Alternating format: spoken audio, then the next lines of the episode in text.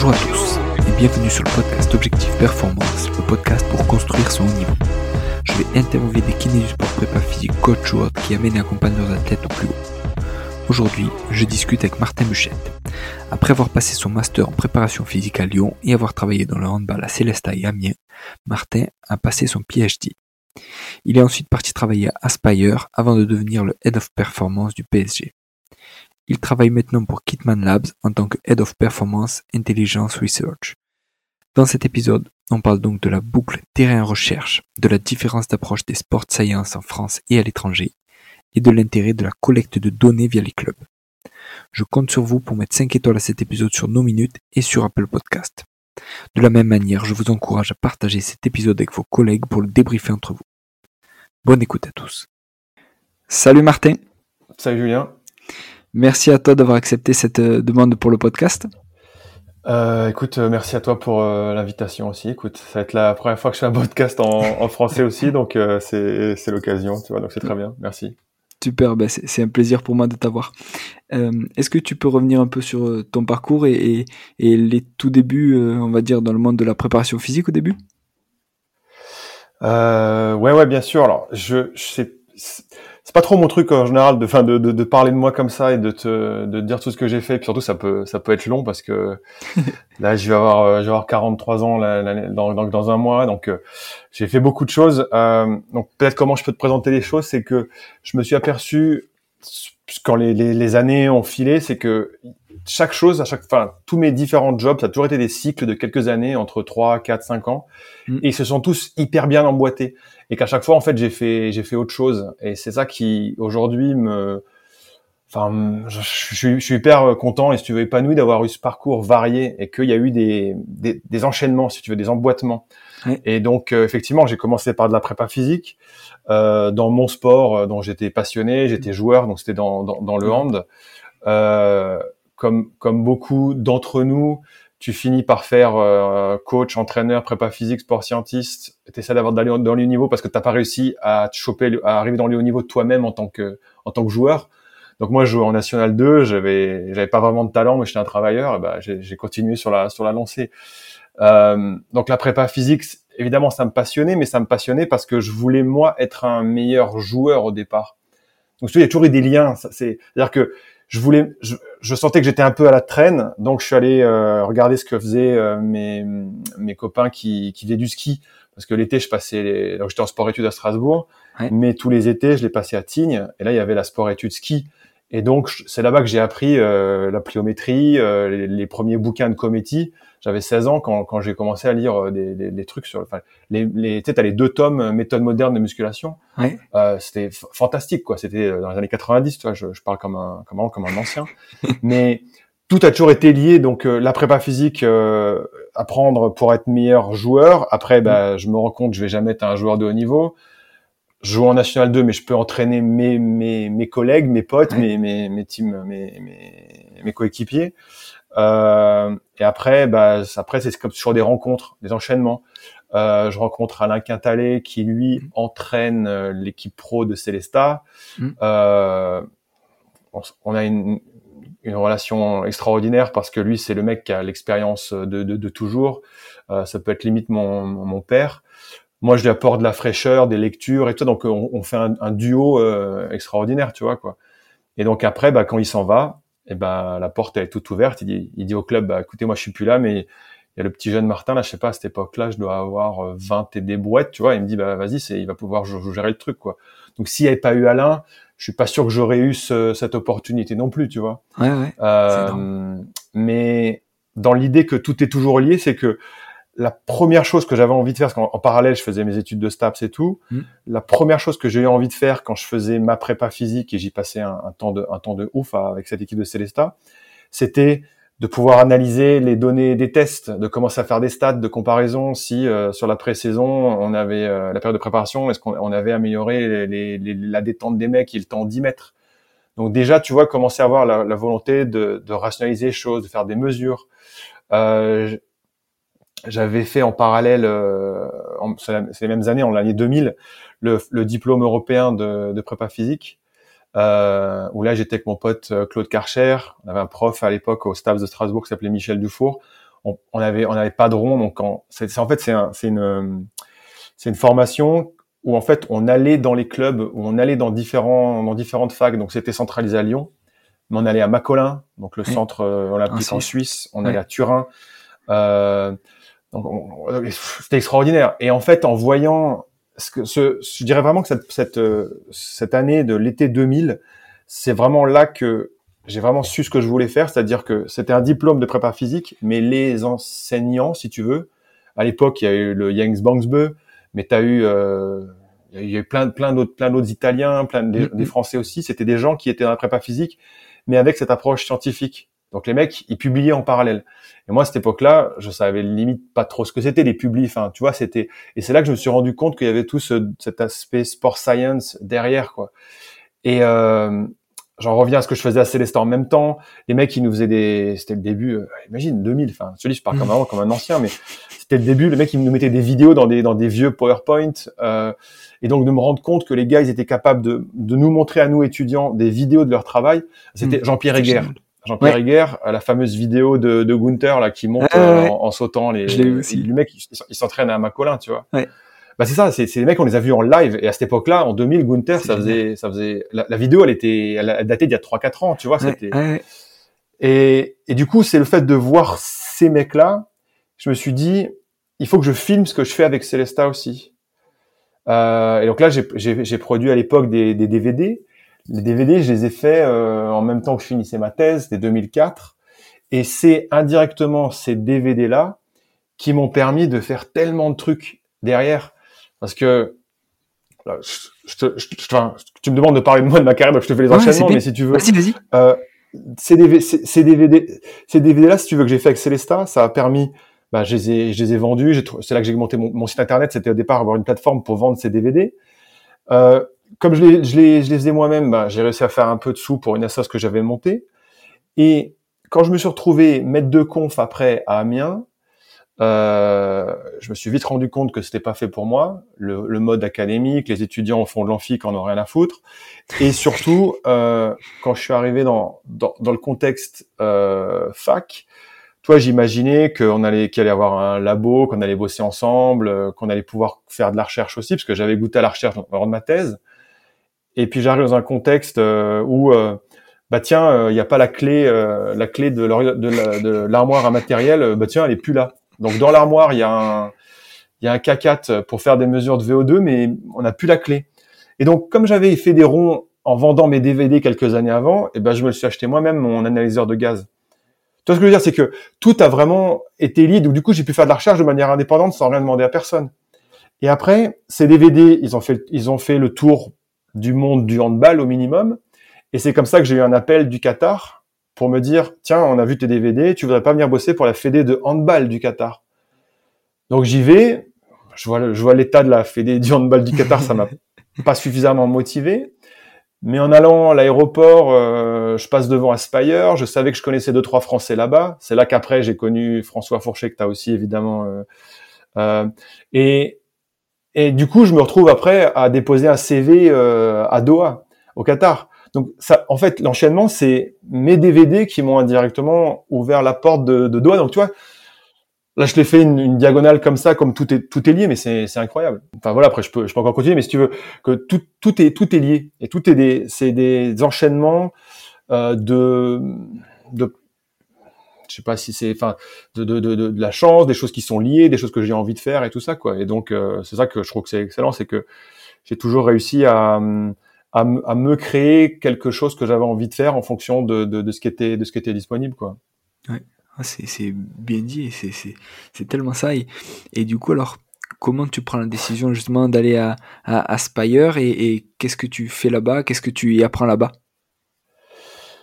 Bah, Aspire, c'est clair, je te dis que j'étais, c'était, c'était quand, parce que j'ai quand même fait quatre ans comme maître de conf euh, à Amiens et il manquait, il manquait, il manquait quelque chose. Et avant de prendre la décision d'aller à Aspire, c'est que j'ai fait un, un postdoc en, en, Australie à Perth. C'est là que j'ai rencontré euh, Paul Lorsen.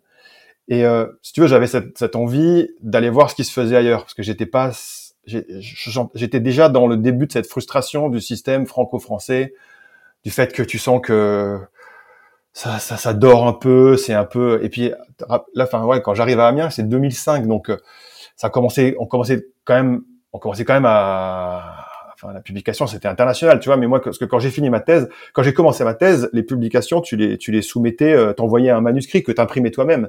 C'est-à-dire qu'il y avait pas, c'était le début d'Internet, les soumissions, il n'y avait pas les plateformes euh, online, tout ça, quoi. Donc tu faisais tout à l'ancienne quand quand quand Medicine Science Sports Exercise pendant une semaine ils avaient ouvert euh, les l'accès, c'est-à-dire que c'était pas un accès payant. Je me souviens, j'ai imprimé 200 articles. J'ai passé le week-end dans mon labo où j'avais une bonne connexion ADSL parce que chez moi ça passait pas. Et je suis allé imprimer imprimer moi-même les papiers parce que c'était l'occasion de les avoir parce qu'après quand ils allaient fermer la, ce serait payant de nouveau, j'aurais plus accès, tu vois. Donc Amiens, on est, ça commence en 2005, ça avance un peu, mais c'est un peu trop tranquille, quoi. Et donc, je savais qu'il fallait que, que je parte et, et donc, le fait d'être allé passer ces six mois en Australie à Perth, dans, le labo, là, à Edith Cohen à Perth, je me suis vraiment rendu compte, enfin, qu'on jouait dans, enfin, c'était même pas, euh, c'était, c'était une deux chevaux, une Ferrari entre la France et l'Australie sur l'approche de la recherche, mais surtout du sport science comme on en parle, tu vois. Le labo, c'était extraordinaire. Il y avait du matos partout. Tu avais une quinzaine d'étudiants en même temps entre les masters, les étudiants thèse chacun faisait des manips, les étudiants entre eux, ils étaient sujets pour euh, pour les autres. Mais quand tu voyais la population, c'est que comme les étudiants, c'était tous des athlètes pas trop loin d'être du haut niveau. Tu regardais la VO2 max de n'importe quelle étude, tout le monde était à 65. Mm. Mm. Donc c'était pas des, des études faites avec des étudiants d'un niveau euh, de base, si tu veux. Donc donc l'expérience, si tu veux, c'est l'expérience. Ces six mois où là, si tu veux à Amiens, ils ont été top, c'est qu'ils m'ont permis de partir six mois, tu vois. Mais l'expérience euh, en Australie m'a fait dire, il n'y a pas moyen que je reste en France, tu vois, parce que trop, on était trop, c'est trop lent, trop en retard, tu vois. Et d'ailleurs, je pense, ouais, et j'ai pas, on, l'a un peu rattrapé, mais on est, encore très très loin quand tu vois ce qui se fait ailleurs, tu vois. Quand tu vois, euh, déjà à l'époque, à cette époque-là, même si ça faisait pas si longtemps que ça, j'avais fini ma thèse, j'ai déjà commencé à, à, en évaluer certaines. Et c'est à cette époque-là que j'ai évalué la thèse de Jérémy Shepard, qui lui était à l'AIS, euh, donc en, en, Australie à ce moment-là. Il m'envoie sa thèse à évoluer, à évaluer. Il a neuf publications en parallèle en France et des publications dans des, dans des revues indexées justement. En France, à la même période, la plupart des gens, ils passaient une thèse, ils étaient contents s'ils avaient un Sciences et Sport ou un petit journal passé, euh, deux abstracts à l'ECSS, ils étaient contents. Enfin, tu vois, il y a une, il y a une, il y a, même pas une marche, il y a, t'as, un immeuble entre le, le niveau du, du, sport science en France et ce qui se faisait à l'étranger. Donc, il fallait que je parte, si tu veux. Enfin, il fallait, j'avais, j'avais, mmh. j'avais puisque c'était, c'était ce que j'avais envie de faire, quoi. Mmh. Et donc, j'ai eu en parallèle une offre pour euh, aller à l'AIS. Mmh. Et pour moi, c'était le job parfait parce que ça voulait dire aller bosser avec David Martin, qui est euh, un de mes idoles. D'aller, t'avais, t'avais euh, David Pine, t'avais Chris Gore. Enfin, c'était, c'était, c'était les stars, tu vois. Et puis en même temps, il y a ce trip à Doha où je vois Aspire et tout ça, quoi. Et c'est ma, c'est ma femme qui m'a, qui m'a dit, bah écoute, le problème c'est que si on va en Australie maintenant, tu vas vouloir y rester toujours. et ça nous plaisait tellement en Australie qu'on s'est dit, faut pas y aller maintenant. Ouais. Et elle a eu raison parce que du coup, Aspire, ça a été, ça a été top, tu vois. Et donc, excuse-moi, je t'ai encore fait une, une parenthèse, mais Aspire, ça a été, ça a été génial. Et on, et j'ai failli retourner après. avant d'aller à Paris, j'avais une autre offre où j'avais que j'avais aussi accepté pour retourner en Australie pour bosser dans un club. Ouais. Ça s'est pas fait pour parce que bon, il y a eu il y a eu PSG entre temps, mais tu vois donc euh, l'Australie, c'est sûr qu'un jour j'y finirai aussi, je pense, tu vois, parce que c'est c'est tellement le au-delà du style de vie, l'approche des mecs, la mentalité que que j'adore. Euh, ils ont ils ont ils ont tout juste, ils ont tout compris. Tu vois les les, les systèmes que le sport science, que ce soit dans les clubs, dans les facs, il y a des liens, c'est des choses utiles, c'est des choses qui sont centrées sur la performance. Euh, ils réfléchissent à qu'est-ce qu'ils vont apporter, ils réfléchissent pas au nombre de papiers, ils réfléchissent pas aux impact factors. Et c'est là, on est encore là en France, tu vois quoi. Euh, et donc, euh, enfin voilà, là, je pourrais digresser sur la, le sport science en, en, France aussi, tu vois. Enfin, on est, on est, on est à côté de la plaque, tu vois. Donc, euh, donc voilà, parce que je me suis retrouvé à Spétard et que j'ai rencontré à Spire et que j'ai rencontré j'avais des amis français euh, à Spectar et, euh, et à Spire. Ben, François t'en a parlé pour ceux qui ont entendu le podcast aussi, mais ça a été juste extraordinaire de travailler avec des gens de, de, du monde entier, euh, d'avoir du matériel euh, de, de, top, top, top de pointe. On a fait des, des, des manips. Euh, j'ai même honte de dire combien ça nous a coûté, mais on a fait venir des équipes d'Australie pour dormir en altitude, adaptation au chaud, On a été en Bolivie pendant trois semaines pour voir des pour voir les adaptations à l'altitude aussi. Tout ça financé par euh, par, par, le Qatar, tu vois. Donc euh, ça a été extraordinaire sur l'aspect personnel et l'aspect euh, l'aspect l'aspect pro quoi. Et, et justement, c'est quand François m'a envoyé euh, le lien vers ton podcast que je connaissais pas à cette époque-là, parce que on, évidemment on est en contact avec François et François me dit tiens écoute euh, ça va ça va te rappeler des souvenirs et euh, j'avais la banane en écoutant le, podcast de, François parce que tout ce qu'il racontait je m'y revoyais avec lui tu vois. Et je pense que pour nous tous et on est très nombreux à y être passés euh, ça a été extraordinaire. Mais je pense que avec François et d'autres on y a été dans la, période la plus excitante parce qu'il y avait encore euh, il y avait tout se développait, euh, on avait des moyens extraordinaires. C'était pas encore trop organisé, politisé, policé en termes de règles et tout ça. Donc, on avait assez la carte blanche, tu vois quoi. Euh, après, comme partout, eh ben, il y a eu des procédures. Euh, tu pouvais plus acheter du matériel comme tu voulais. Il fallait faire un bon de commande, tu vois. Je veux dire, ça, c'est devenu un peu plus normal aussi, tu vois.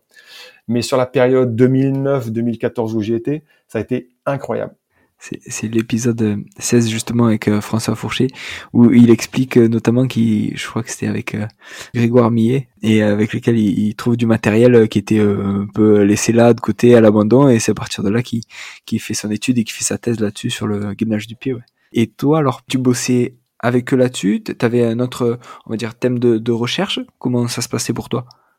Non, mais si tu veux, le, le rôle par, c'est justement, c'est les rôles typique du, du, du, sport scientiste qui a, euh, on va dire, son emploi du temps qui est divisé entre du, en français, euh, tu, tu, tu, supportes, tu soutiens, tu euh, es derrière une équipe et tu les aides au quotidien sur la gestion, donc les trucs classiques de gestion de, la charge de travail, la récupération. Dans ce cas-là, pas la nutrition parce qu'il y avait des nutritionnistes à temps plein aussi, mais tu es là pour assister les sportifs. Et en parallèle de ça, c'est un peu bonus, euh, on nous encourageait pas tant à le faire que ça, mais que ce soit avec Alberto Mendes Villanueva, avec qui j'ai passé des années extraordinaires aussi, c'était notre envie en parallèle de développer cette recherche aussi. Mais si tu veux, c'était pas dans ma job description au, départ la, recherche. On se l'est créé nous-mêmes parce que parce qu'on avait envie de le faire, tu vois. Et que peut-être que de bosser avec des moins de 13 euh, et d'être euh, d'être armé comme dans un club de première division en Angleterre, de se retrouver avec une équipe de moins de 13, on avait envie de faire autre chose à côté aussi, tu vois. Mais euh, c'était ça, c'était la balance. Et puis exactement comme François le décrit, euh, tu as une chambre hypoxique euh, dans, dans, dans l'académie. Tu te dis, euh, et là, ce que je bossais aussi en parallèle avec le, les sportifs d'endurance, coach Carlos euh, Calvalero, euh, qui, a, qui, a, une expérience de fou. Ça a été le, un des, le coach qui a, qui a coaché le premier non black recordman du monde du marathon euh, d'Acosta dans les années, je sais pas, 2000, 2003 peut-être, je suis pas sûr. Euh, Carlos, donc le coach exceptionnel, donc tu te rends compte un coach qui est ouvert entre guillemets à, la recherche, mais pas la recherche pour faire un papier. Lui veut savoir quelles sont les intensités, comment, de, combien de pourcentage de vitesse tu dois, tu dois descendre quand tu fais un intervalle, quand tu es à 2000 mètres ou à 3000 mètres simulés. Donc, on fait la manip parce que c'est une question qu'a Carlos pour améliorer les entraînements, mais derrière, tu fais une belle publi. Mais je dis une belle publi elle est belle parce que c'est y a pas beaucoup de monde qui est capable de faire ça parce qu'il y a du parce que tout le monde n'a pas accès à ni ce et des mecs qui ont des VMA 22 mais euh, mais surtout elle est belle parce que elle apporte quelque chose. Et c'est pas dans je te dis et ça j'ai tellement vu et je reviens là-dessus c'est que le nombre de fois que j'ai des collègues que j'ai entendu dire oh tiens on a collecté des données on va on, a de quoi faire un papier sans se poser la question de, de, la réponse à laquelle on va on va répondre. Tu vois quoi. Et, euh, et donc Asper c'était ça quoi. C'était que euh, on a monté certaines manips pour répondre à une question. Bon, ça c'est déjà, on va dire, c'est déjà mieux. Au moins on a une question, mais on a aussi fait beaucoup de, on a on a on a, sorti des, des, résultats sans forcément monter des manips, en utilisant les données qu'on collectait au quotidien. Et ça, c'est clairement ce que j'ai vraiment appris de ma pratique et de ce que de ce que je t'avais fait un peu de consulting en, Australie aussi. Et là, c'est euh, Aaron Coutts, par exemple, qui pour moi la référence absolue par rapport à ça aussi, c'est-à-dire que ils vont jamais te monter de manip, mais simplement à collecter des données dans la vie réelle d'un club de haut niveau en foot australien, ils vont être capables rétrospectivement de te donner une idée de la dynamique de charge optimale, de te donner, de mettre des liens avec de la performance, avec des blessures. Et du coup, les résultats que tu en tires sont ultra euh, relevant. Euh, Excuse-moi mon anglais là. Ils sont hyper pertinents, tu vois. Ils sont hyper pertinents parce que derrière, ça, ça vient de la réalité. T'as pas, t'as pas monté une manip. Toi, dire, tu, tu collectes les données d'où elles viennent vraiment, et c'est ça qui est fantastique. Et euh, c'est ce que je fais aujourd'hui avec euh, avec Hitman Labs aussi, c'est que tu es dans la dans, la réalité à tous les niveaux, sur les questions auxquelles tu réponds et, de, et la provenance des données. Donc tu es tellement loin d'une recherche universitaire où tu as un, master qui doit dire, qui doit, qui, doit, il faut qu'il monte une manip pour valider un master. Puis il dit tiens, euh, je vais regarder la différence entre courir tout droit et, et, et courir avec changement de direction. Puis il va regarder l'effet, euh, l'effet sur euh, genre ça. Enfin, tu vois, je veux dire, c'est tellement décontextualisé comment en France on approche la recherche hmm. que, euh, que, que que ça craint quoi. Mais là, tu avais tout sur place, tu avais le terrain et la recherche, du coup, tu croisais les deux tout le temps, et, du coup, tes questions, elles venaient directement du terrain, et après, ta recherche, elle appuyait, euh, enfin, elle était remise en pratique direct dans le terrain, en fait. Au final, c'est ça. Tu, partais du terrain, tu faisais ta recherche, et tu remettais euh, en pratique pour répondre à la question, mais ouais, c'est le, le top, ça. C'est ça. Tu, tu, tu boucles la boucle, et c'est là que c'est encore, c'est là plus intéressant, c'est que le fait de, le, de réinjecter tes, tes trouvailles, tes résultats sur le terrain, tu vas avoir les coachs qui, eux, ont le bullshit detector à, à 3000, c'est-à-dire que dès que tu arrives avec le « est-ce que tu veux apporter, ça fonctionne pas? Euh, et ben ils vont te le ressortir direct. Et du coup, ils te filtrent tout de suite. C'est ton, c'est ton, c'est le reviewer euh, post-publication, tu vois, et direct, ils vont te dire, ok, bah c'est bien, vous avez passé deux mois sur vos data, mais regarde, ça marche pas. Et ça, c'est fantastique parce que ça t'apprend à être humble aussi tu vois, tu, tu, tu peux pas fanfaronner avec une publicité parce que si derrière, euh, parce que les mecs ils, t'ont vu, ils t'ont vu collecter des données, donc faut que tu sois derrière euh, euh, être capable de leur de montrer ce que ce que t'en ce que t'en as ressorti, tu vois. Donc tu refermes la boucle, mais tu réaméliores la boucle, et puis éventuellement tu refais une manip derrière ou tu vas rechercher des données. Donc tu es dans un constant process d'amélioration, et c'est la seule manière de, de, de, de, de s'améliorer s'améliorer. Mais après, tu vois, il faut trouver des contextes euh, qui sont, euh, on va dire, propices à, à si tu veux, le, le, scénario idéal que je viens de te décrire. Tu vois, c'est-à-dire que tu bosses avec des coachs, des staffs avec qui tu bosses, qui sont euh, qui sont qui sont qui sont qui sont sur la même longueur d'onde, qui, qui, qui acceptent cette démarche et qui comprennent que parfois tu vas tu vas peut-être euh, euh, bouffer un quart d'heure d'un échauffement parce que tu vas prendre une mesure ou que peut-être que parfois tu vas changer un peu, tu vois. Et donc ça c'est évidemment facile à faire dans une académie euh, ou dans un centre de formation ou dans un dans, dans, dans, dans, des organismes tels tel l'INSEP, tel l'Institut de sport en Australie, en Angleterre, tu vois, où, où la recherche elle est, elle est réellement elle est plus ou moins, fait partie plus ou moins des meubles. Mais quand tu arrives dans des, dans, des, dans, des, dans des clubs qui sont beaucoup plus performance, euh, tout ce qui va éventuellement même gratter 1% à droite à gauche de ce qui est, de ce que les gens ont l'impression être le plus important, bah, du coup, ça devient compliqué. Et du coup, au lieu de, du coup, tu commences à avoir du mal à faire une recherche qui est vraiment à l'intérieur. Tu commences à faire de la recherche qui est, sur, qui est en parallèle. Et du coup, tu perds tout de suite cette, ce, que, ce dont on parlait d'abord, avec les allers-retours entre euh, les questions, mhm. les réponses et la, qualité de réajuster indirectement. Donc, euh, c'est ce qu'on avait fait, euh, ce qu'on avait monté avec avec avec Mathieu Lacombe à, à, Paris, et on, on avait on a essayé d'appliquer ce, ce modèle de, depuis l'intérieur, euh, ce qui a fonctionné parfois, mais ça pouvait pas être l'unique modèle, justement parce qu'il y avait des choses beaucoup plus importantes autour, tu vois. Donc c'est là que on a, on a mené des recherches parallèles où on a délégué de la recherche. C'est-à-dire que on a vu si un club, un club euh, voisin pouvait pouvait faire une manip pour nous. Au lieu de la faire chez nous, on l'a fait, on l'a fait à côté, on a délocalisé. On a fait des partenariats avec des universités, par exemple, euh, l'université de Vinou en Australie, évidemment, mm. pour qu'ils testent des choses pour nous. Tu vois? Euh, bon après on a eu une collaboration avec l'INSEP, donc ça c'était ça c'était top d'avoir des, des, des, experts proches de nous aussi. Mais donc si tu veux, il y a, je pense que L'idéal, c'est de pouvoir tout faire sur place, euh, soit interroger toi-même tes données ou mettre en place des petites manips dans ton contexte. Ça, c'est évidemment le top du top. Mais en fonction des contextes, tu ne peux pas forcément le faire. Et du coup, il faut que tu arrives à trouver des moyens un petit peu dérivés de d'arriver à tes fins. Mais tu arrives toujours à partir du moment où, ça où tu gardes ce cap. Euh, tu sais où tu veux aller, tu connais les, les, les, les questions. Et après, à la fois avec le réseau, la connaissance de qui est expert en quoi, capable d'aller d'aller faire remonter cette, cette information. Euh, mais voilà, le, ce que je voulais dire, bémol par rapport à ça, c'est que Aspire, Aspire, Aspire, c'était peut-être le, ça avait l'air d'être la, la, la, la, panacée à un moment donné, mais ça l'est peut-être plus maintenant non plus. Tu vois, ça dépend vraiment du, contexte des personnes. Tu as besoin d'avoir une personne tout en haut qui est en charge du département, qui ait cette vision aussi. Donc, euh, c'est aussi en partie pourquoi je suis pourquoi je suis parti. Tu vois, c'est que bon, déjà, j'avais ces opportunités pour partir, mais on, était à la fin d'un certain cycle où qui avait été un peu cette période, euh, cette période dorée dont François t'a parlé aussi. Mmh, super. Et du coup, après, tu pars au PSG, c'est ça? Euh, Ouais, bah c'est là que j'avais déjà signé pour partir en Australie, puis j'ai eu ce coup de fil. Euh, bah donc une opportunité comme ça, surtout de travailler avec des gens avec qui j'avais déjà travaillé avant, bah c'était c'était sûr que je pouvais pas refuser ça. Et puis surtout, c'est ce qui commençait à me manquer aussi, c'était après avoir passé toutes ces années à développer, à réfléchir. Euh, j'avais vraiment une vision entre ce que j'avais pu, qu'on avait pu faire ensemble à Spire, ce que j'avais vu en Australie quand je faisais mes allers-retours. Il y avait, il y avait, il y avait, il y avait Carlton euh, sur Melbourne. Après, j'avais bossé avec Adélaïde.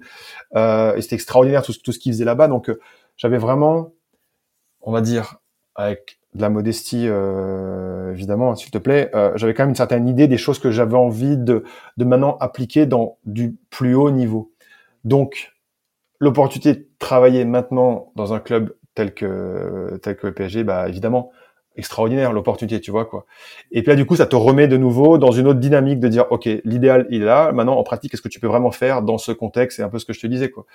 Et euh, donc, ça a été hyper hyper enrichissant à tous les niveaux euh, la frustration aussi parce que tu peux pas forcément faire les choses comme tu veux parce que c'est il y a des choses plus importantes aussi.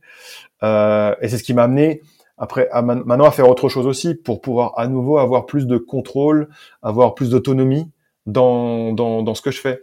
Et ce qu'on fait aujourd'hui avec euh, avec Kitman Lab, si tu veux, c'est le modèle que je te décrivais, que j'ai appris d'Aaron Kutz euh, en 2010, alors c'est pas moi qui ai tout, j'ai de très loin rien inventé à Kitman, mais c'est ce qu'ils avaient commencé à faire déjà, et c'est ce que maintenant je, je fais avec eux, et, et c'est ma partie dont, dont, je suis le essentiellement, on va dire euh, responsable, c'est un grand mot parce qu'on est très nombreux, mais c'est ma, ma partie, c'est de, de faire tourner des analyses à, à partir des données que les clubs qui utilisent cette plateforme de centralisation, euh, euh, les analyses dont, dont ces clubs ont besoin.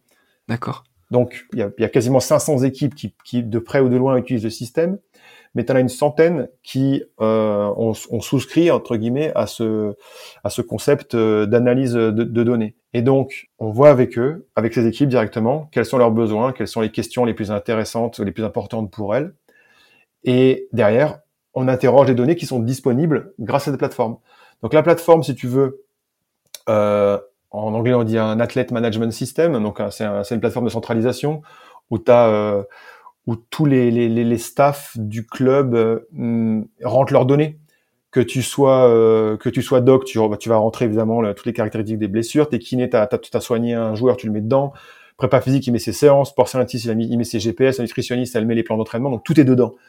Et ces données vivent et sont alimentées. Donc la partie au quotidien euh, pour les équipes, en fait, ils ont un super outil de communication entre eux, de communication et de coordination. Donc entre eux, ça fonctionne, euh, c'est pour le, le, quotidien. Mais nous, en, en, back office, si tu veux, on a accès à, on a accès à tout.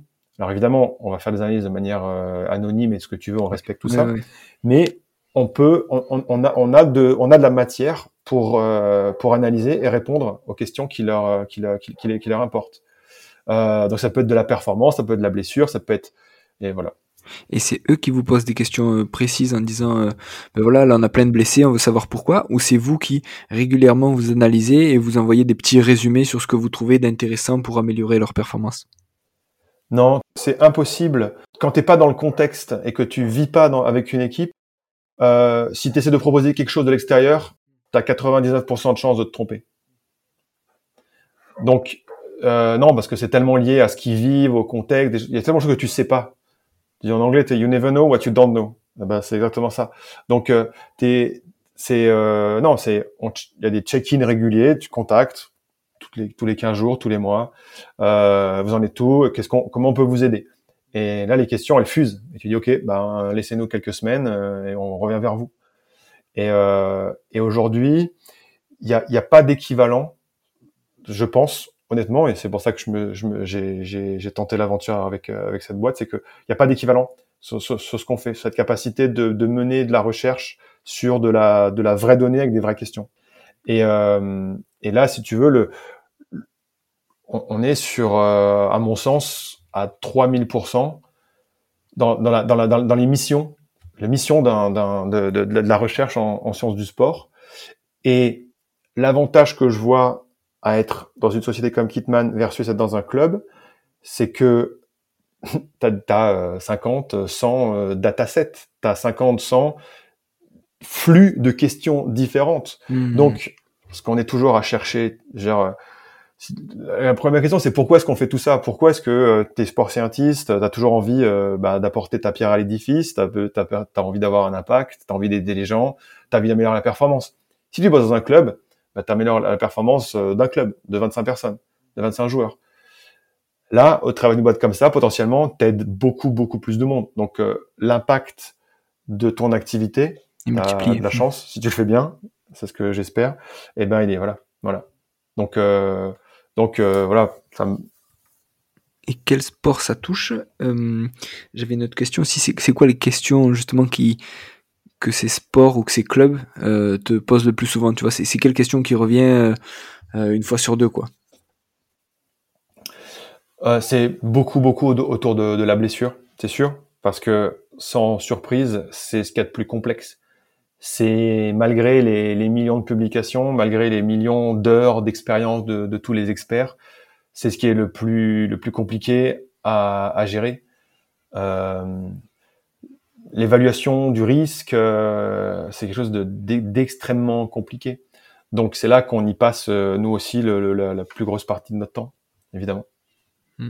Et, est-ce que, en fonction des sports, tu as, des... C'est super dur à dire, mais tu as des... Euh, on va dire des grandes cases qui reviennent souvent en fonction de tel ou tel sport. Tu sais que le risque de blessure, il dépend mais pour un sport en particulier, ce sera plus la charge d'entraînement. Enfin, tu vois, est-ce qu'il y a des, des, des, grandes thématiques qui reviennent en fonction des sports, ou en fonction des championnats dans lesquels ces sports sont joués, ou non, c'est vraiment euh, très euh, différent en fonction du club? Ouais, parce que je dirais que tu as la variabilité que tu peux avoir entre deux sports, tu peux presque avoir le même degré de variabilité entre deux approches de l'entraînement, entre deux coachs. Euh, tu vois.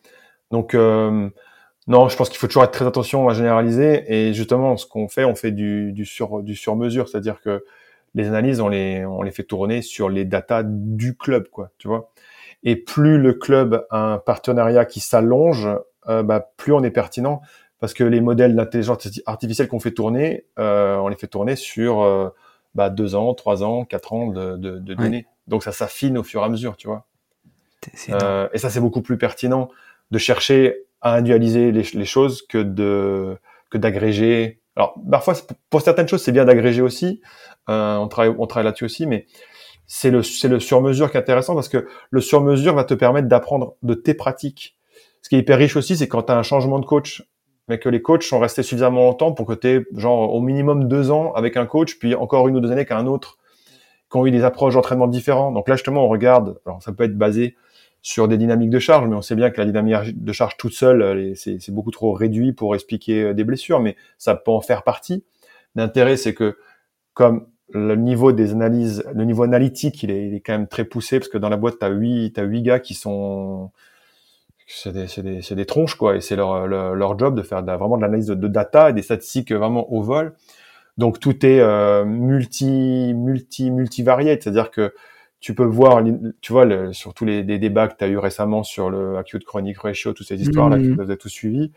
Euh, et, évidemment, une variable pourra jamais tout expliquer. Mais maintenant, quand tu utilises certaines dynamiques de charge, mais que tu rajoutes l'historique des blessures des joueurs, que tu rajoutes leurs tests de début de saison, que tu rajoutes leur perception, que tu rajoutes les déplacements et tout, bah là, les modèles, ils commencent à avoir beaucoup, tu mets beaucoup plus de choses à l'intérieur pour que les modèles ils puissent expliquer quelque chose, tu vois.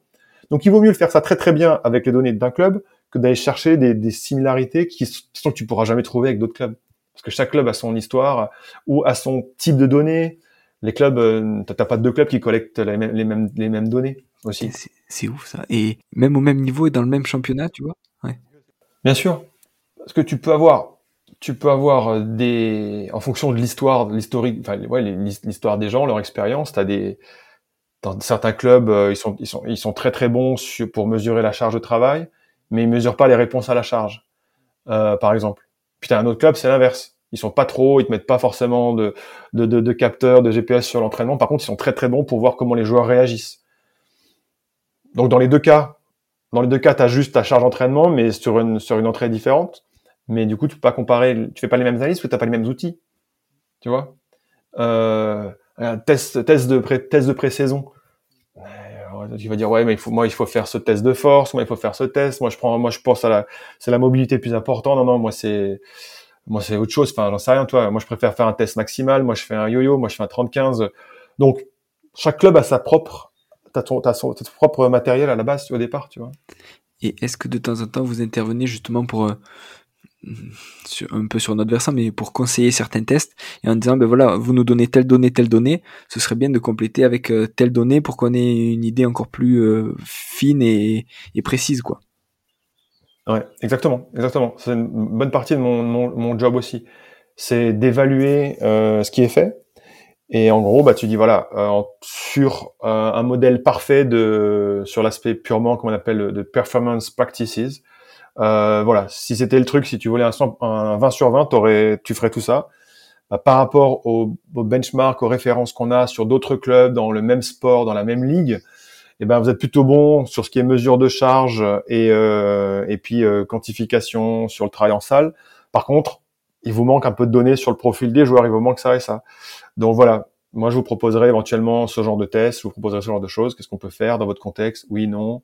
Euh, et bien sûr, c'est partie du package parce que ça va améliorer, on espère, on, euh, les aider sur leur pratique au quotidien, mais ça va nous permettre d'être plus costaud pour les analyses qu'on va pouvoir faire euh, pour eux d'ici d'ici un an ou deux. Et est-ce que du coup ça va pas aller à, à l'inverse de ce que tu disais tout à l'heure, dans le sens où ça va pas uniformiser un peu euh, toutes les données collectées Est-ce que tout le monde ne va pas au final collecter, enfin je dis ça peut-être dans 5 ou dans 10 ans, est-ce que tout le monde ne va pas collecter exactement les mêmes données, peut-être avec des, des, comment dit, des compagnies différentes, mais est-ce que vous, vous n'allez pas traiter au final euh, toujours ben, euh, la charge du GPS, de la fréquence cardiaque et, de la force, de la mobilité à chaque fois sur tous les clubs et peut-être tous les jours, etc. Bah, si on y arrive, ce sera top. Si on y arrive, ce sera parfait pour que tu puisses vraiment avoir une vue plus multifactorielle, mais on n'en est pas encore là. Mais tant mieux, si on, si on y arrive, euh, je pense que ça, va, ça sera bien pour tout le monde. Hein. Mais tu pourras jamais enlever la subjectivité et les préférences des, des, des, gens qui sont dans les clubs. Le, prépa physique, il a 55 ans, euh, il, a, il, a, mm. travaillé toute sa vie avec un test. Pas le mec de Kitman qui va le faire changer euh, son test. Tu vois? Même si on a, même si on a sorti trois publis pour montrer que le test, il était, il servait à rien, mais de sa vie, il va, il va regarder son test. Donc ça, c'est des choses qu'il faut qu'on fasse avec, tranquille, quoi. Mm. Ah, c'est énorme. Et mm, est-ce que tu peux nous, nous parler un peu du 3015 IFT Donc euh, pareil, en, parlant de, de test, c'est quelque chose que tu as développé. Est-ce que tu peux nous dire ce que c'est et à quoi ça peut nous servir en pratique? Euh, ouais, bien sûr. Bah, merci de ramener le, le, sujet euh, aussi sur la table là. Alors, euh, vu que je, je, suis parti dans tous les sens et je t'ai parlé de mon de mon master à Lyon et tout ça. Ça, c'est un peu avant ça, donc ça date de la fin des années 90, euh, où je suis prépa physique euh, de mon équipe de, de N2. Et euh, bah là, comme tout le monde, on fait du, on fait un bon vieux euh, léger boucher ou un vaméval euh, sur la piste. Que derrière le stade, derrière la, salle de hand, il y a, y a une piste d'athlée. Et je pense que le, le hand avec avec avec le rugby, c'est c'est les sports où tu as le plus de de diversité dans les profils euh, physiques, physiologiques, anthropométriques des joueurs. Tu vois, tu as, le petit ailier dynamique, euh, tu as l'arrière gauche euh, qui est très grand, un peu explosif, tu as le pivot qui est un peu qui est un peu gras, enfin tu vois donc et quand tu fais courir des gars comme ça sur un sur un vaméval ou un, léger boucher, enfin sur un test donc sur une piste continue, bah tu leur rends pas tu rends service à personne en fait parce que derrière l'idée c'est que la VMA que tu évalues, bah t'aimerais en faire, euh, tu veux l'utiliser euh, pour faire un 15-15 derrière ou un truc comme ça quoi. Et, euh, et puis tu t'aperçois que ça marche pas parce que t'as beau mettre tout le monde au même pourcentage de VMA, eh ben euh, le petit ailier qui est, qui est dynamique explosif, il va se balader sur le 15-15 alors qu'il est à 115% de sa VMA, alors que bah alors que le, gros pivot qui est aussi à 115, bah lui il explose. Alors tu te dis bah pourtant j'ai fait comme dans les bouquins, j'ai fait comme on m'a appris en première année de STAPS, euh, tu vois donc et voilà, et donc après, discussion avec, euh, à cette époque-là, c'est là que j'ai connu, pendant ce diplôme aussi, j'ai connu euh, Philippe Lambert, c'est donc qui, qui m'a emmené avec lui après travailler avec la fédération sur la cellule de recherche à la fédération de foot on était avec JB Morin aussi, euh, et c'est lui qui a qui, m'a appelé pour m'emmener à Paris après. Donc toi, Philippe, dès ce moment-là, on discutait déjà beaucoup sur l'évaluation. Et toi, en France, on a toujours été très très très ciblé euh, aérobie. C'est incroyable. C'est-à-dire que que je discute avec Philippe Lambert, donc un mec immense dans le foot, par les intermittents. C'est avec Alain Quintalé qui était qui était dans le à cette époque-là. Alain Quintalé, c'était donc il était il était à Dijon à droite, il y avait la fac de Dijon avec Committee sur l'aspect muscu, et l'autre côté, il y avait, il y avait Georges Gacon, qui était aussi à fond dans ses 30-30, qui bossait dans l'athlète, tout ça, quoi. Et ben, à cette époque-là, Alain, alors qu'il bossait déjà dans le hand, et ben, au lieu de s'orienter vers la muscu et la plio, je sais pas pourquoi, il s'était orienté vers Gacon et le 30-30. Donc, Alain Cantalé, je t'en parlais tout à l'heure, c'était euh, vraiment un, deuxième papa. Donc, on était tous baignés dans, et puis moi, c'est là que je commençais à lire euh, Véronique Bia, ces deux revues sur l'intermittent, c'est 2000, 2001, euh, je les ai lus 200 fois ces, ces revues. Donc, euh, donc c'était, c'était que bah, c'était intermittent. Donc, tu, bah en fait, bah, c'est pas si compliqué. Tu dis, bah écoute, faut faire un test intermittent. Et à cette époque-là, le yo-yo qui maintenant a été évidemment utilisé, le yo-yo était pas encore, euh, il était pas encore sorti. Donc après, forcément, on m'a dit que j'ai fait quelque chose un peu similaire au yo-yo tout ça, mais quand, on a commencé à réfléchir à ça, le yo-yo on connaissait pas, donc c'était vraiment l'idée de se dire, on garde le principe d'un test, tous les tests de VMA classiques qui sont progressifs et incrémentés. on va garder les changements de direction parce qu'on la plupart du temps on va le faire en salle ou même tu as besoin d'évaluer aussi indirectement des changements de direction. Donc gardons-le une navette. Par contre 20 mètres comme le test classique de 20 mètres c'est trop petit parce que tu n'arrives pas à des vitesses très élevées. Et puis on va y mettre de la récupération. Et puis bref. Et donc pendant presque une année, on a fait des tests avec Alain, avec, euh, avec des, collègues dans ta gauche. Et puis c'est l'été 2000 que euh, je dis bon allez vas-y, 30-15 c'est ce qui fonctionne le mieux. Moi j'ai essayé, je sais pas combien de protocoles moi-même, parce que l'idée c'était d'arriver à une vitesse qui était super à VMA, puisque les intermittents tu les fais au-dessus de VMA. Euh, là je commençais, j'avais commencé à lire les trucs de bundle éveillant sur euh, Anaerobic Speed Reserve, des trucs qui étaient pas encore, tout n'était pas encore publié. J'avais vu ça sur une conférence, donc c'était l'histoire de ouais, la réserve, la réserve anaérobie là, de savoir que tu devais arriver dans cette zone-là, donc faire un test qui est supra maximal et tout. Et, et voilà. Et donc, j'ai commencé évidemment à l'utiliser avec Celesta, avec les joueurs que j'entraînais, c'était de la D1. Et puis euh, tous les clubs euh, autour. Donc ça, ça a commencé en Alsace, puis après le hand. Après, comme j'ai bossé avec les équipes de France jeunes aussi, et eh ben, tu tu, tu as les équipes de France jeunes filles. Donc toutes les filles, tu les testes. Du coup, quand les filles rentrent dans leur pôle j'ai dit, tiens, vous avez fait un nouveau test, c'est quoi? 35 et puis voilà, et puis c'est un peu organiquement que ça grandit euh, petit à petit, tu vois.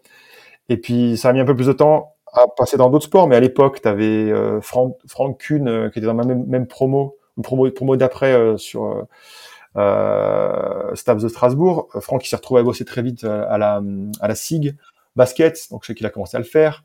je sais qu'il y avait Fred Aubert que j'avais vu sur des sur sur des, des, diplômes, ça lui a plu, il a commencé à le faire en basket aussi. Euh, puis après, au travers euh, d'autres connaissances dans le foot, puis après, ça s'est ça s'est ça s'est propagé quoi. Et la fin de la, fin l'histoire, ça a pris du temps, mais parce qu'après j'étais j'étais busy ou pas, mais il a fini par arriver en Australie ce, ce test aussi. Et euh, distribuer, si tu veux, des j'avais ça c'était dans 2000, 2001, 2002 je fais en fait une, euh, j'ai fait une euh, la bande son mm. avec mon mm. vieil accent. D'abord, je l'ai fait en français, puis j'ai vite fait avec mon vieil accent français, mais je l'ai fait en anglais. Et à cette époque-là, donc euh, oublie, si j'avais quand même un téléphone, mais c'était le Nokia tout carré là. Euh, donc pour enregistrer, j'avais j'avais acheté mon premier dictaphone numérique et je suis allé me mettre dans mes dans mes dans, dans mes toilettes dans mon appart parce que c'était le l'endroit le plus le plus au calme. Et donc j'ai enregistré euh, euh Speed 10.5, Be Careful avec mon, mon, accent de merde.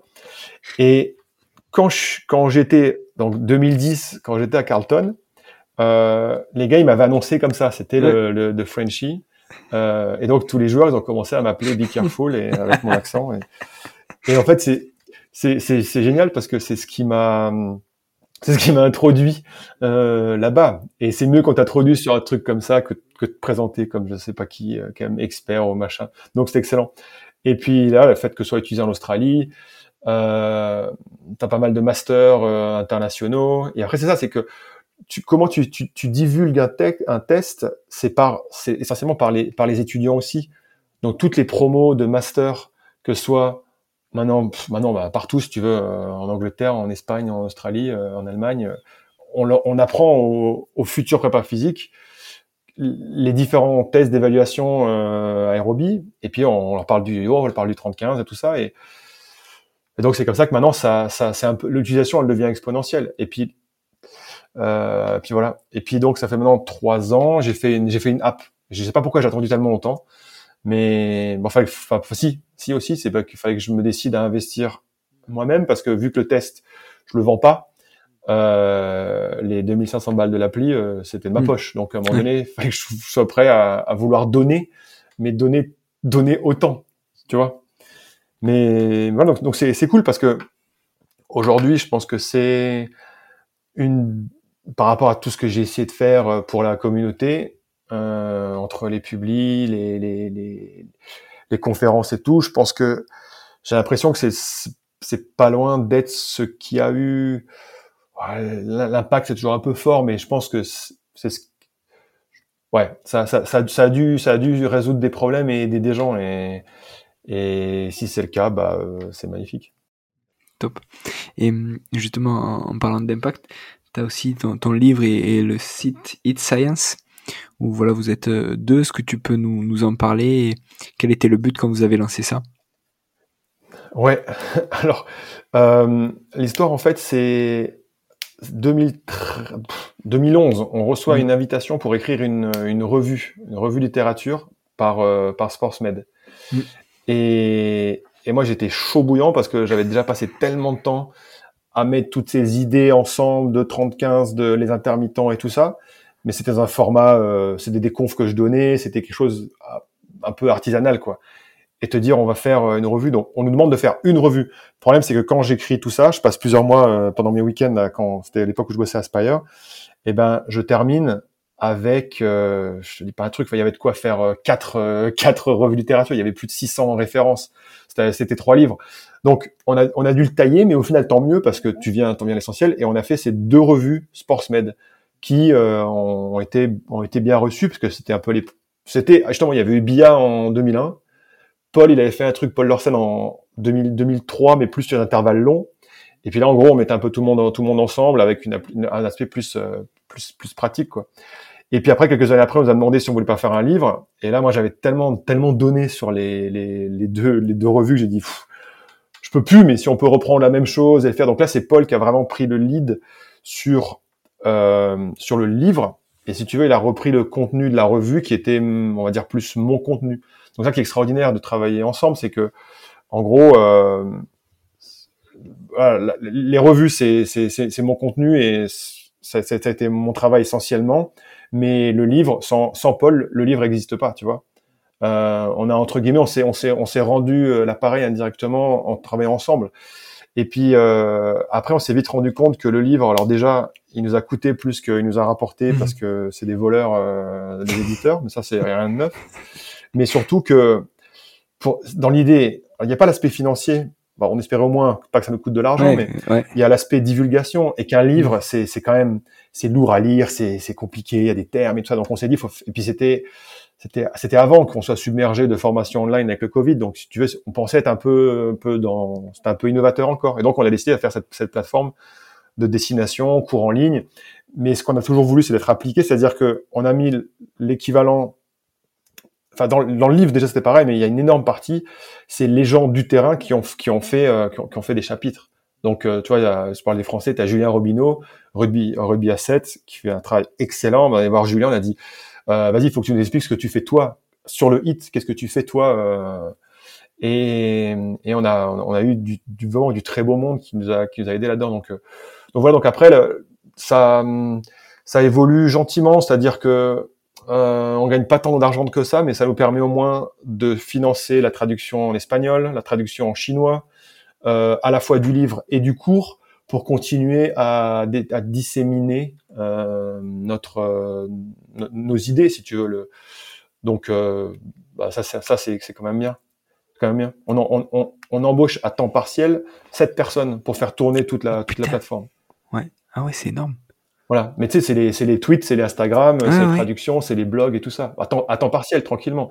Donc en fait, euh, Paul et moi, on gagne, on gagne, on gagne zéro, mais au moins, on, on développe, euh, on développe un peu tout ça. Donc euh, voilà, sur, sur l'aspect impact, si ça en a, tant mieux, tu vois. Et, et en parlant d'impact et de dissémination, du coup, il y a, tu disais, je crois que c'est il y a trois ans, que vous avez lancé euh, avec euh, deux autres Français, donc avec euh, Mathieu Lacombe et Yann Lemeur, si je me trompe.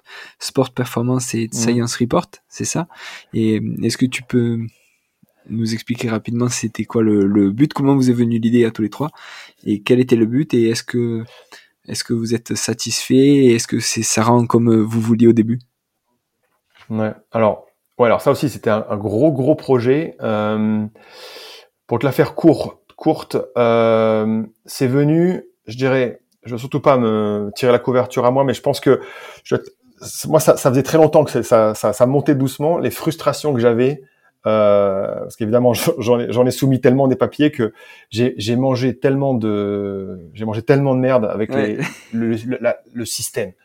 Les, les, les, reviewers qui sont pas honnêtes, qui mettent six mois à te répondre, les papiers. Enfin, toi, c'est, c'est, tu te dis c'est pas possible quoi. Tu mets tellement d'énergie, tu mets ta, ta vie, ton, tes, tes nuits pour produire quelque chose et on te respecte pas en fait dans l'autre sens, tu vois.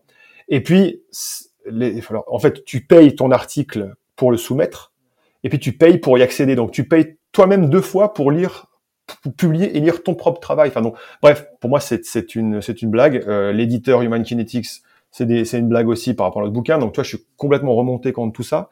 Donc, il y avait ça. Donc, c'était vraiment l'idée. Il faut, il faut faire quelque chose. Mais évidemment, tu fais pas tout tout seul, quoi. Et donc, euh, à cette époque-là, bah, je bossais avec Mathieu tous les jours. Mathieu est toujours été chaud à 100% pour tous ces trucs. Yann, il a toujours eu ce côté un peu euh, de, de, de, vouloir faire les choses un peu à côté, tout ça. Donc, euh, ça, mm. ça, a été très très facile de, de, de les convaincre. Et comme je dis, je pense que j'ai envie de m'attribuer un tout petit peu l'élan, mais sans, sans, sans les deux, ça serait jamais, ça serait jamais passé. Et ils étaient complètement dans l'idée aussi, tu vois. Et peut-être que c'est des discussions.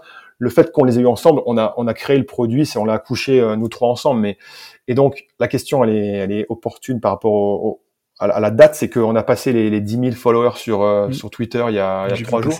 Mm. Euh, et j'ai tweeté une photo de notre, notre mm. tu l'as vu passer. Donc voilà, la soirée, on a dit allez, euh, vas-y, on, on, on, le fait. Et euh, l'idée, c'était vraiment de dire, donc il n'y a plus de revues, euh, c'est gratuit évidemment. Comme ça, on, fait un peu la nique à ce, à ce, à ce, système. Et après, surtout, ce qu'on espérait un peu plus, c'est que ce soit, enfin, ça l'est plus ou moins, mais ça doit pas être académique, donc ce soit court. En gros, c'est un, résumé un peu amélioré avec quelques figures et des résultats. Pourquoi ça doit être court? Pour que n'importe qui dans un club qui a pas beaucoup de temps ou le bagage académique puisse quand même l'écrire et puis, et puis que tu puisses le lire rapidement aussi, parce que plus personne n'a envie de lire un papier qui fait qui fait huit pages, tu vois. Donc euh, le format était important aussi. Donc ça, on l'a on, l'a réussi puisque c'est les les exigences de la revue. Par contre, là où ça n'a pas fonctionné et ça reste une frustration, et c'est pour ça que Yann s'en est un petit peu désintéressé, même s'il joue le jeu, il est toujours avec nous pour nous aider. Mais Yann, il a, il a, il a pris plus de recul par rapport à ça. Et à il a, il, a, il, a, raison et je respecte ça, c'est que comme on, on faisait pas une revue, une review avant, on avait, on avait annoncé que ce serait, on pensait que ce serait, que ce serait reviewé, mais post-publication. C'est-à-dire que le papier il est en ligne et il est ouvert aux commentaires. Donc l'idée c'est que si le papier, il y a des trucs qui sont pas clairs, qui sont pas terribles, les gens et on peut toujours le faire et j'encourage les gens qui écoutent là à le faire, c'est que tu peux te connecter et laisser et laisser un commentaire. Et nous après comme éditeur, on filtre et on l'a déjà fait deux fois, mais deux fois sur 135, 136 papiers, tu vois. On rappelle les auteurs, on dit eh, regardez, il y a des commentaires, il faudrait que vous fassiez quelques quelques corrections sur votre papier. Et du coup, l'idée c'est que comme ça se fait après, déjà tu perds pas de temps sur tout ce qui est avant, et puis par contre c'est ouvert à tout jamais. Donc si dans si demain tu trouves un papier qu'on a publié il y a trois ans et tu trouves une boulette, eh ben welcome. Et comme ça, du coup, on continue à améliorer les choses à, à vie éternelle, tu vois. Donc là, ça me paraissait hyper sexy comme concept, mais la vérité, c'est que les gens le font pas. C'est que les gens sont feignants et que les gens ont pas envie de s'embêter avec ça. Du coup, ils lisent ou ils font pas de commentaires et pas de, vous avez pas de retour sur les articles ou peu de retour. D'accord. Non. Dommage. Non, on n'en a pas assez. Et puis du coup, ça devient aussi euh, les académiques quand, qui se sont fait rejeter leur papier trois fois ailleurs se disent merde, j'ai pas pu le faire passer dans des belles revues, bah viens, on va le mettre chez SPSR. Donc ça, c'est ça, c'est c'est pas du tout ce qu'on ce qu'on souhaitait non plus. Par contre, quand tu as des études qui viennent, euh, euh, je sais pas, le mec il a il a il a mesuré l'hydratation sur euh, trois champions olympiques de gym. Ça, ils nous l'envoient parce que ça, tu, de toute façon, tu peux pas le publier ailleurs. Tu vois, donc ça, c'est cool.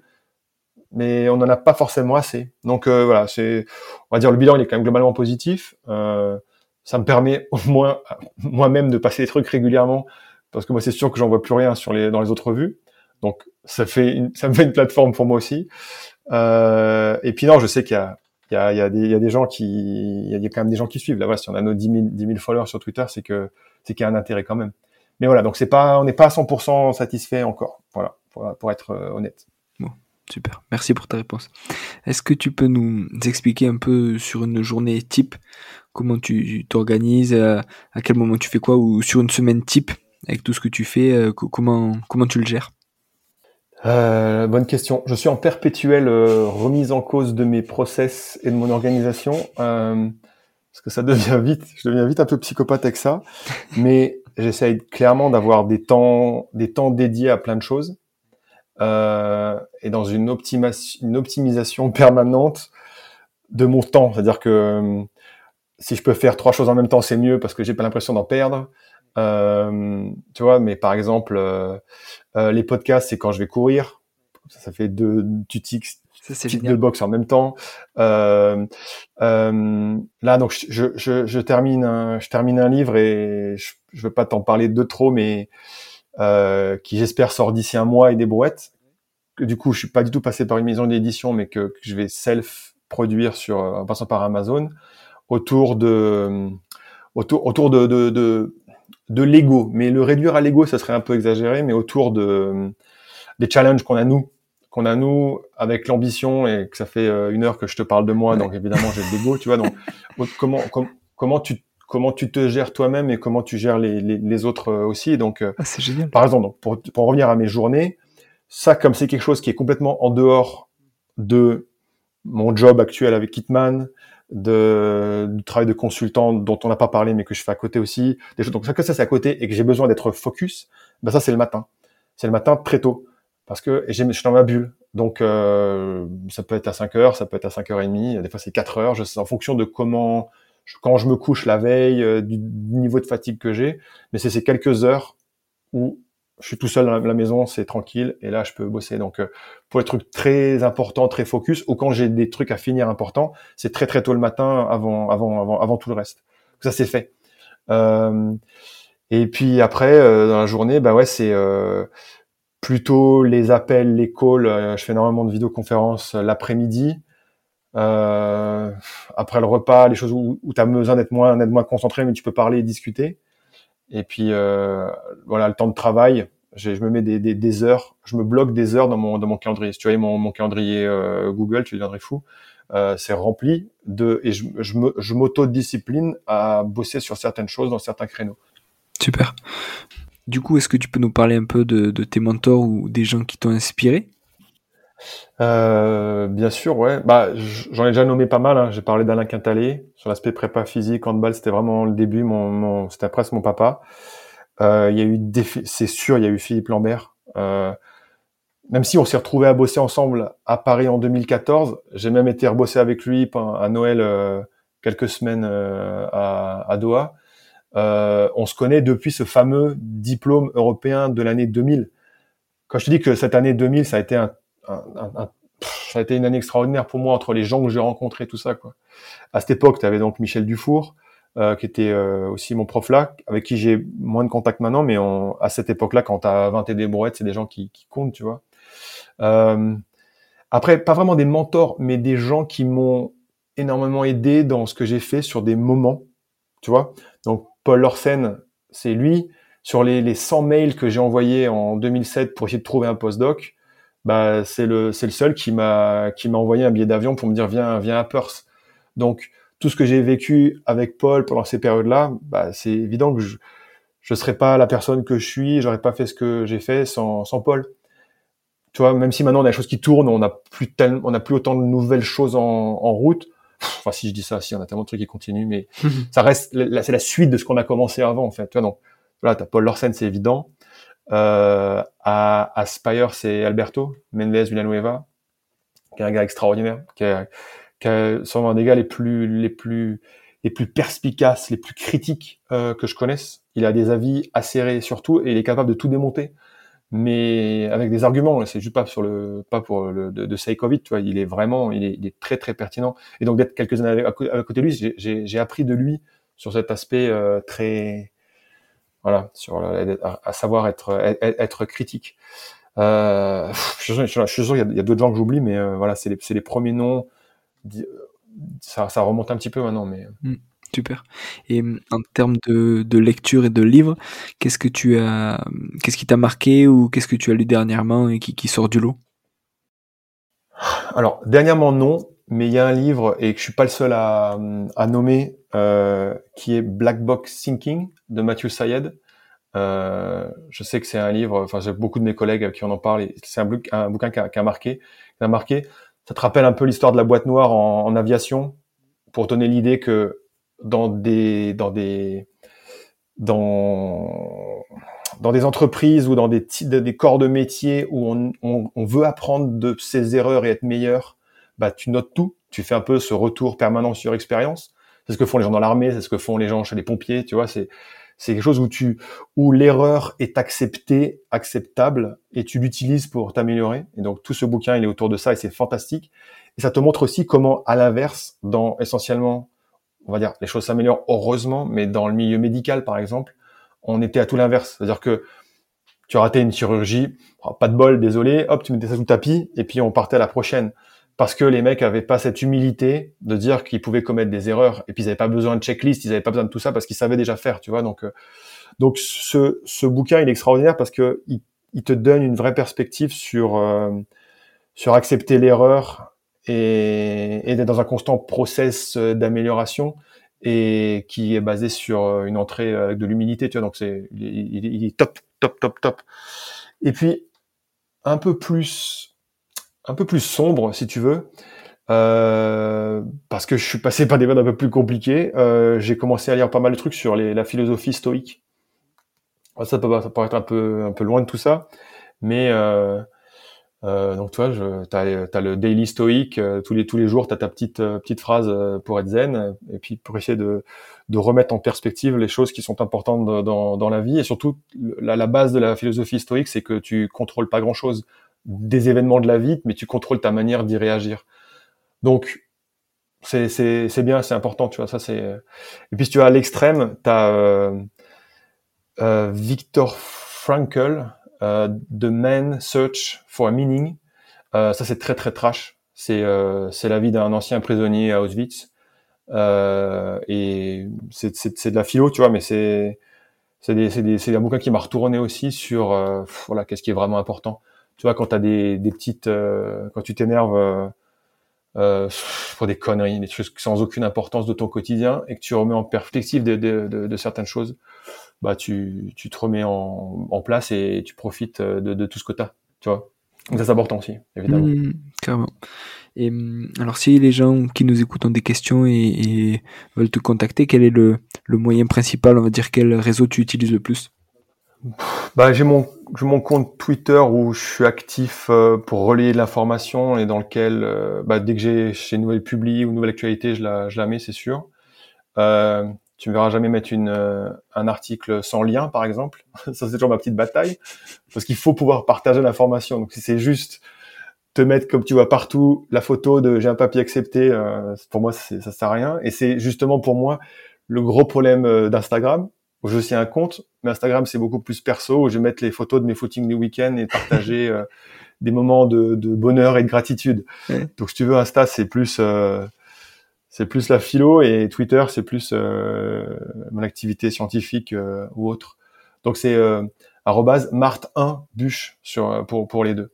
Parfait. Euh, voilà. Puis après j'ai mon site internet où tu, vous pouvez me tu peux tu peux me trouver aussi, mais euh, ouais j'ai suffisamment de mails pour, pour l'instant. Ça suffit. Pas de souci. Pas de souci. Martin, merci beaucoup. Euh, bah, écoute, un plaisir. J'ai énormément parlé, euh, sûrement beaucoup trop de moi, mais bon, c'était le but si tu avais des questions. Mais euh, voilà, c'est pas toujours euh, pas toujours facile de parler de soi, mais j'espère que je communique quelque chose de, enfin, voilà, c'est il y a de la, il y a de la, il y a de la passion mmh. derrière, tu vois, c'est mmh. pas. Et puis surtout, la, ma, mission, je le redis, c'est j'espère que tout ce que tout ce que j'ai pu faire, ça a été ça a été utile. Si c'est le cas, euh, bah, tant mieux. Super. Eh ben, merci en tout cas pour le temps passé et, à très bientôt. Voilà. J'espère que vous êtes régalés. Si cet épisode vous a plu, n'hésitez pas à mettre 5 étoiles sur nos minutes ou Apple Podcast et à le partager. Vous pouvez aussi me contacter directement pour me faire un retour. Si vous voulez que j'interviewe certaines personnes en particulier, dites-le moi. À très bientôt pour un nouvel épisode.